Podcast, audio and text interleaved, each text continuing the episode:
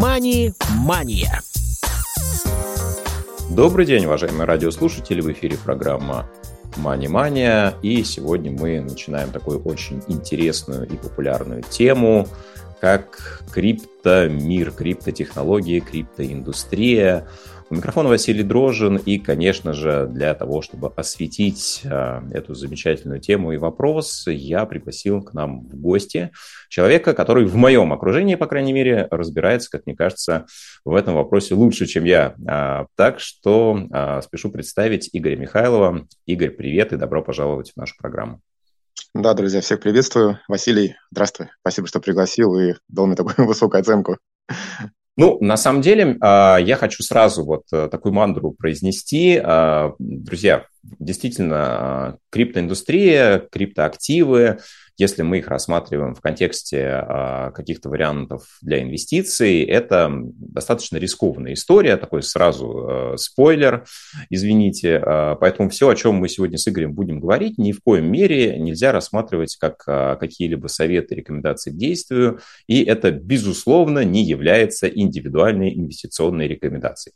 Вот, после Самое, этого... что есть классическая мантра, без нее просто никуда, когда, если люди говорят о криптовалютах, никуда просто. Да, безусловно, ну, вообще, на самом деле, про все, что связано с финансами и их распоряжением, я думаю, всегда, друзья, ваши э, финансы, ваши средства – это ваша ответственность, поэтому все, что вы делаете, принимайте решения э, самостоятельно, изучая не только один источник, да, как можно больше. А, поэтому, надеюсь, та информация, о которой мы сегодня будем говорить, она просто вам будет как дополнением и кому-то, может быть, э, поможет разобраться, для кого-то будет э, ну, каким-то общим расширением кругозора. Вот с этого я и предлагаю начать, потому что ты знаешь, я очень долго подступался к тому, чтобы вообще осознать, что такое а, криптовалюта, токены, вот несколько раз я э, читал разные материалы, смотрел видео, изучал информацию в разных источниках. И вот вроде пока э, смотришь, пока слушаешь, кажется, все понятно. Потом думаешь, как бы это вот пересказать своими словами, и здесь какой-то ступор получается и затык. Давай попробуем простым языком описать, вот если бы тебе нужно было это сделать, как бы ты мог рассказать про то, что такое блокчейн, например, да, что это такое а, и как это связано вообще с валютой, почему а, некую цепочку а, в каких-то электронных сетях могут считать э, ценностью, активом валюты. Э, ну, блокчейн на самом деле достаточно старая технология, в ней нет ничего такого сверхпрорывного, как в самом факте ее существования. Просто мы сейчас э, достигли такого уровня, такой скорости интернета, э, при которой технология блокчейна, она, в общем-то, может иметь уже какое-то реальное практическое применение в реальном мире. Блокчейн можно представить себе следующим образом. Это можно ее, так, его блокчейн назвать некой папкой с файлами. И такая система позволяет Э, эту самую папку с файлами хранить одновременно на многих тысяч компьютеров. Э, если мы говорим о централизованном хранении информации, э, скажем, ну, любом хранении информации, денег, не знаю, записи о недвижимости, то есть все это хранится в одном месте у какой-то одной компании или у государства, но Э, скорее всего, это на одном компьютере, максимум на двух, на трех, на четырех, но все равно централизованно и в одном месте. Если мы говорим о блокчейне, то э, любая информация, которая вписана в блокчейн, попадает автоматически на все компьютеры, которые к этой сети подключены, на те компьютеры, у которых скачан блокчейн. И, в общем-то, такая система записи информации, она дает определенные преимущества э, в том плане хотя бы неизменности той информации, которая записана в блокчейн. То есть если централизованно мы можем там что-то поменять чисто теоретически или даже не, теоретически, то если запись о владении, например, чего-либо э, э, есть в блокчейне, то э, если блокчейн достаточно надежный, вроде блокчейна биткоина, то, в общем-то, тут уж можно вспомнить поговорку о том, что что написано пером в блокчейне, то уже никаким топором, ни цифровым, ни железным, в общем-то, не вырубишь. И да, вот в этом является основное преимущество блокчейна перед централизованным хранением информации. Хорошо. А, ну вот мне попадался пример а, из серии, что представьте, что есть какое-то количество людей, которые там обмениваются какой-то информацией, да, и как только что-то меняется, а, там кто-то кому-то отдает какое-то яблоко, то они все это записывают в своих блокнотиках, да, и у всех записи всегда одинаковые. Да, да, если кто-то что-то поменял, то э, все это записывают, и поскольку угу. у всех информация одна и та же, да, ее невозможно как-то поделать, изменить, э, что-то с ней сотворить такое, да, чтобы это можно было как-то подвергнуть манипуляции операции. Да, а, если... Угу. Да, если один участник блокчейна э, пытается поменять его что-то, да, то поскольку мошенник у нас один, а компьютеров, подключенных к сети, э, тысячи, десятки тысяч, э, то, собственно, при подтверждении следующего блока, те блоки, в которых есть записи, отличные от блоков с записями большинства блоков, то есть просто они автоматически отметаются, блоки с недостоверной информации мошеннической. И дальше идет, в цепочку добавляется тот блок, который, собственно, подтвержден э, максимальным количеством участников. Да, ну и на самом деле действительно технология, она ведь, э, ну не сказать, что возникла в последние несколько лет, да, даже если мы говорим про биткоин как а, самую старую, древнюю, первую а, криптовалюту, да, которая построена на технологии блокчейн, то сколько ей лет? Она с 2008, если не ошибаюсь, года, да, существует? По-моему, с 2009 года, да, с января, по-моему, день рождения, там, 8 или 9 января, по-моему, как тогда. Ну, то есть 13, э, скоро будет в районе 15 лет уже, да? Ну, скоро, да, скоро, да. И за это время биткоин, кстати, не был ни разу взломан. То есть сеть, э, ну и на данный момент, в общем да, к блокчейну биткоина подключено максимальное возможное, вот сейчас на данный момент, число вычислительных, скажем так, мощностей. И, собственно, это обеспечивает вот ту самую надежность, за что, собственно, биткоин и ценится, и он так э, дорого стоит. То есть его Э, ну, он не был взломан, и на практике это сделать, ну, в общем-то, если не даваться какие-то сверх-супер э, теории заговора, в общем-то, невозможно на данный момент. Хорошо, ну вот а, на самом деле получается, что у биткоина все-таки есть определенная история, да, больше десятилетия она насчитывает, да. и вспоминается, ну еще на заре, наверное, развития этой технологии, когда там что-то за несколько биткоинов покупали там доставку пиццы, да, осуществляли, там еще что-то такое. А, и потом, когда возник вот этот резкий стихийный рост стоимости mm-hmm. данного актива, люди начали искать выброшенные когда-то флешки, компьютеры, да, на которых да, у них были записаны да. биткоины. А, с твоей точки зрения, почему возник вот этот а, ну, какой-то мега спрос а, на данную технологию? То есть почему когда-то это казалось э, ну, каким-то фантазерством, каким-то непонятным, не очень а, доступным, может быть, проектом для понимания, а в какой-то момент все вдруг осознали, что за этим может стоять что-то большее? Ну, ценность биткоина заключается в следующем. Точнее говоря, ценность блокчейна. Если мы сейчас говорим узко о блокчейне, э, как о средстве передачи да, денежных средств, то, в общем-то, да, в первую очередь мы, нам приходит в голову э, биткоин. И если говорить именно о блокчейне, вот так как вот, вот о, именно в применении в качестве денег, э, то, собственно, ценность в следующем заключается. Если говорить о самом популярном э, блоке да, э, биткоина, в коде этого самого биткоина заложен э, определенный алгоритм. То есть если фиатные деньги, вот те, которыми мы с вами пользуемся, рубли, доллары, это априори инфляционная такая сущность, то биткоин – это сущность, скажем так, дефляционная. Э, в коде блокчейна заложена конечная эмиссия этих самых биткоинов, то есть 21 миллион.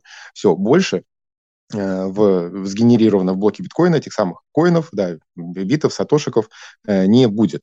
Спрос у нас э, растет, и, соответственно, да, соответственно, увеличивается цена, что, собственно, привлекает инвесторов, спекулянтов там, и так далее. Биткоин, собственно, ценен тем, что, да, у него есть, во-первых, ограниченная эмиссия, и он максимально-максимально защищен от подделок. То есть, если в принципе, достаточное количество людей, ну, что мы сейчас наблюдаем, провозгласят биткоин ценностью некой, то это станет очень-очень хорошим, скажем так, вложением, потому что спрос растет и, соответственно, да, увеличивается цена. А, чисто техническая ценность еще биткоина заключается в том, что, например, а, биткоин, как, ну, собственно, как любая другая криптовалюта, она свободна от э, ну, всевозможных назирающих э, органов, от э, государств, от трансграничных переводов. То есть один человек другому человеку на планете Земля может сделать, совершить оплату в биткоине несопоставимо быстрее, чем через традиционные какие-то финансовые системы. То есть мы имеем быстрый перевод в, в сравнении с фиатными валютами. Мы имеем стопроцентную гарантию того, что не будет биткоин обесценен, по крайней мере, за счет эмиссии дополнительных этих самых биткоинов. И плюс мы имеем блокчейн и биткоин на этом блокчейне, который максимально защищен от э, подделок этих самых биткоинов, защищен от атак, от подделок, от э, двойных трат и так далее. То есть э, за биткоин на самом деле есть ценность, это, это скорость перевода транзакций, его анонимность, кстати, да, то есть мы можем, если... Но она условная все-таки, мне кажется. Условная, да. Но, да, но если адрес кошелька не Э, привязан к конкретной личности, как, собственно, у подавляющего большинства владельцев биткоина, то, собственно, мы можем абсолютно невидимо э, перекидывать любые средства друг другу, да, пока эти кошельки не верифицированы, не идентифицированы, не привязаны к какой-то личности. То есть анонимность, э, скорость, надежность и неинфляционность этого инструмента делает биткоин в общем-то, на данный момент самым популярным блокчейном, самым популярным коином. Ну, а вот что касается инфляции, да, такой вопрос а, достаточно интересный, потому что ведь а, биткоин все а, приобретают, ну, с надеждой на то, что его стоимость вырастет.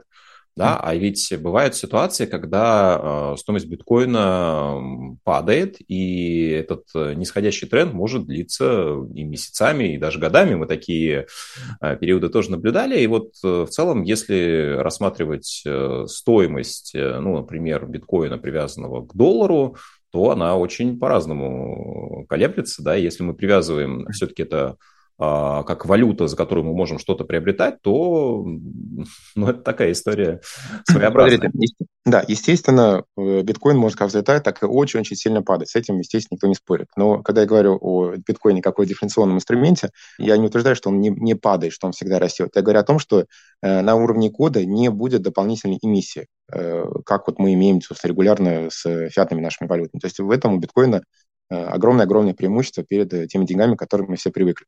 Дальше, по поводу волатильности биткоина. Вот э, всех очень сильно пугает вот эти самые просадки биткоина на 70%, на 50%, на 80%, на 90%. Все это было-было.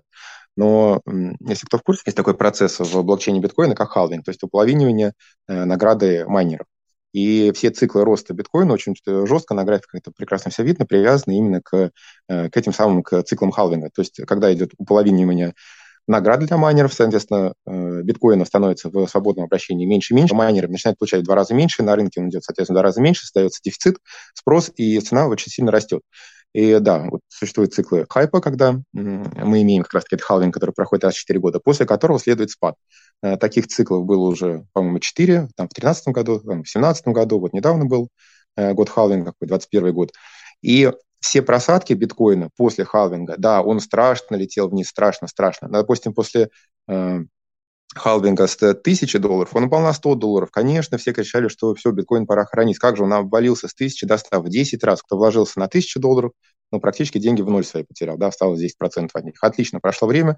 Следующий э, халвинг с тысячи, уже 6 тысяч долларов, 20 тысяч долларов, все, он дорос, потом страшно опять обрушился до 4 тысяч долларов. В начале 2018 года на хаях биткоин стоил 20 тысяч долларов, и спустя какое-то время опять страшно обрушился до 4 тысяч долларов.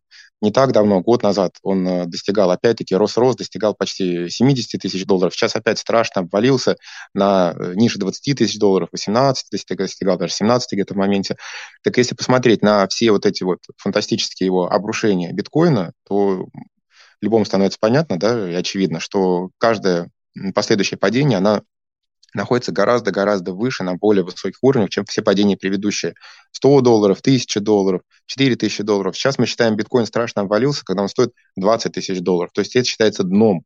Дном биткоин 20 тысяч долларов. А, а 5 лет назад, то есть о таких цифрах даже никто не мог мечтать, что биткоин вырастет настолько. То есть вот это вот понимание ненадежности биткоина, она очень-очень относительная. Мы сравниваем с пиками этого, э, то есть провал мы сравниваем с предыдущим пиком.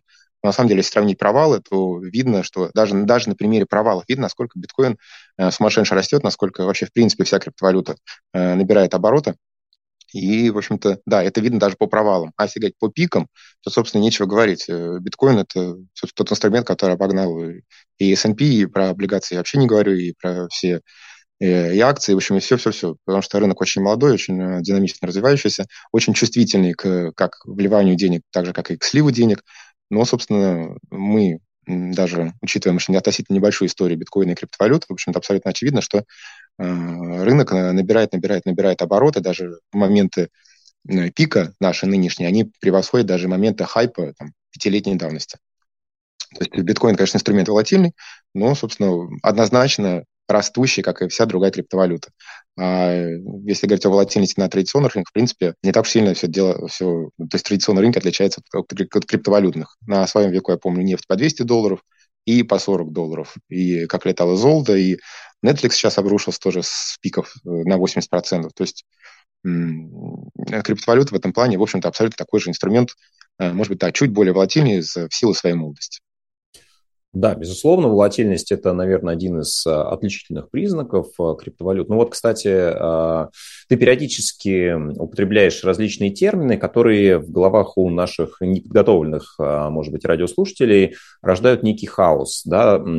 Про майнинг и майнеров, я думаю, мы еще поговорим.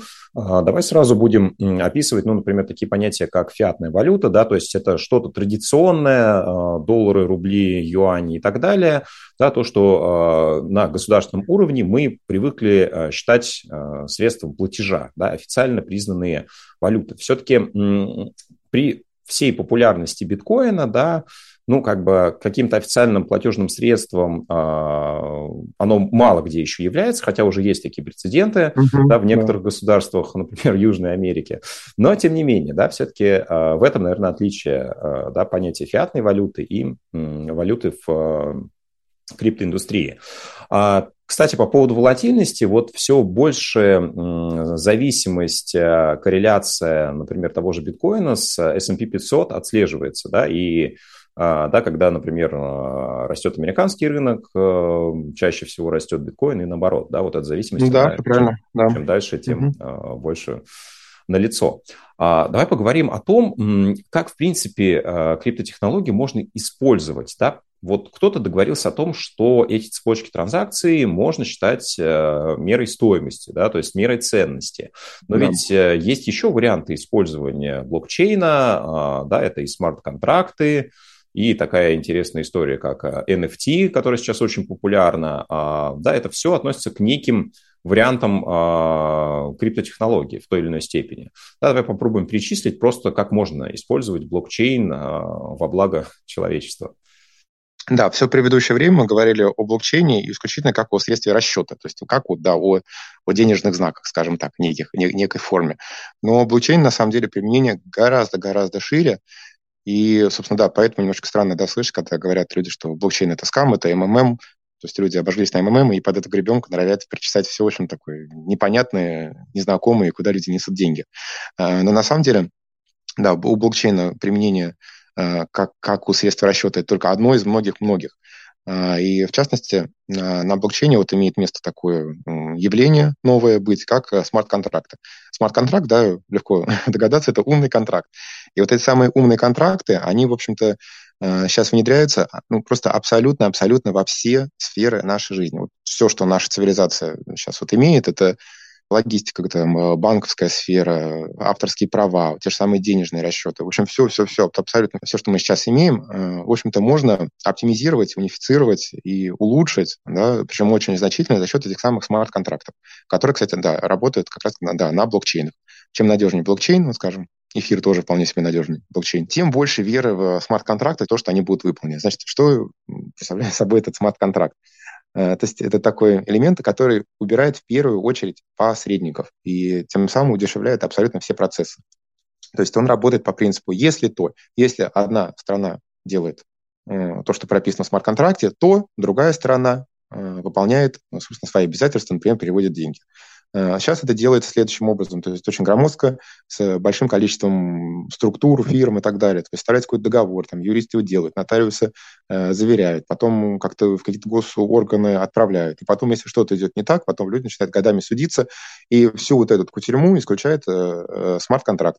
То есть смарт-контракт на самом деле просто код, код, прописанный код, который э, независимо абсолютно. Чем более надежный и независимый блокчейн, да, тем более Э, независимым и надежным становится сам смарт-контракт, он выполняет обязательства всех сторон. Выполняет и упрощает их, намного несопоставимо упрощает. Одним из основных да, применений блокчейна э, в корпорации видят э, даже не в том, что они могут деньги перевести с одного континента на другой и быстро и просто в считанные мгновения на некоторых блокчейнах, а, собственно, именно в оптимизации тех процессов, которые вот, окружает нас, собственно, ежесекундно. Вот, честно говоря, когда я изучал историю э, смарт-контрактов, мне показалось, что вот эта технология, она даже более интересная, более прорывная по своим да, потенциальным возможностям, чем, например, э, стоимость э, да, в виде валюты. Потому что, по большому счету, ты можешь обеспечить какой-то внесудебный, э, да, внеарбитражный Э, вариант э, согласования каких-то обязательств, которые выполнятся автоматически. Да? То есть да, при правильно. достижении да. тех или иных условий будет э, либо один, либо другой результат. Независимо от того, что там стороны себе потом выдумывают, какие у них будут взаимоотношения. И вот это, как мне кажется, действительно очень классная история. И пока вот я ну, не вижу каких-то прям серьезных вариантов применений да, на глобальном уровне, пока это больше все-таки так, такие истории... Выборы президента подойдет, подойдет как глобальное применение. Ну... Политик обещает, смарт-контракт пропишет, что он сделает то-то. Например, построит такое-то количество дорог, э, не начнет войну, скажем так. Все, в течение такого-то времени. Если обязательно исполняется, президент остается. Не исполняется, друг, обещания твои были неверны. Можешь рассказывать все, что угодно. То есть речь может идти даже, в принципе, э, вполне себе новом э, устройстве общества даже за счет смарт-контракта. Ну, тут обеспечение все-таки э, все равно на уровне людей где-то замыкается, да, но вот какие-то примеры, да, то, что, допустим, э, цепочкой транзакций нечто блокируется или, наоборот, разблокируется, да, например, а, смарт-контрактом обеспечивается некая сумма денег, а, да, поставленная в зависимости от достижения какого-то условия. И если это условие достигнуто, то, например, а, отправляется в виде той же, например, криптовалюты, да, какая-то, какая-то часть эм, оплаты. А вот это было бы, конечно, классно. Но я думаю, что так похожие есть, примеры уже есть. существуют. Да. Конечно, да. Я, просто, я сижу, кто интересуется, может поплотнее сам, в общем-то, углубиться в эту тему. Есть агрегатор Криптоньюз, агрегатор новостей. И вот я, допустим, уже сколько лет э, ежедневно прочитываю, ну, ну, по крайней мере, заголовки, ну, там в районе 100, наверное, новостей ежедневно генерируется, ну, десятки, может, 80, в зависимости от дня. И, собственно, даже по заголовкам понятно, насколько, насколько эта технология проникает абсолютно во все, э, даже госорганы в налоговую, в логистику, да везде. Ну, везде, просто везде, везде, везде. Выборы э, на блокчейне где-то там пытаются хотя бы муниципальные провести. Так, насколько это реализовывает, вопрос другой, но, в принципе, э, технология пытается проникнуть все и среди творческой какой-то интеллигенции, и среди бизнеса, гос, госуправления и так далее. То есть это видно ну, просто... Я это наблюдаю ежедневно, проникновение блокчейна абсолютно во все сферы нашей, скажем так, жизнедеятельности. А, да, так оно и есть. А, ты знаешь, у нас как-то очень быстро закончилось время сегодняшнего эфира. А, у меня было заготовлено вот прям 12 вопросов, и я первые два из них успел задать. И то второй мы разобрали с тобой не до конца. Поэтому я, наверное, анонсирую, что у нас будут еще выпуски, посвященные криптоиндустрии вместе с Игорем. Спасибо тебе огромное, что уделил время сегодня. Друзья, обязательно услышимся еще мы с нашим гостем Игорем Михайловым Михайловым и продолжим беседу про а, криптоиндустрию, криптотехнологии. Слушайте а, следующие выпуски программы Money Mania. Спасибо, что были сегодня с нами. Спасибо за внимание, друзья. Вася, спасибо за приглашение. Успехов. Услышимся. Мани-мания.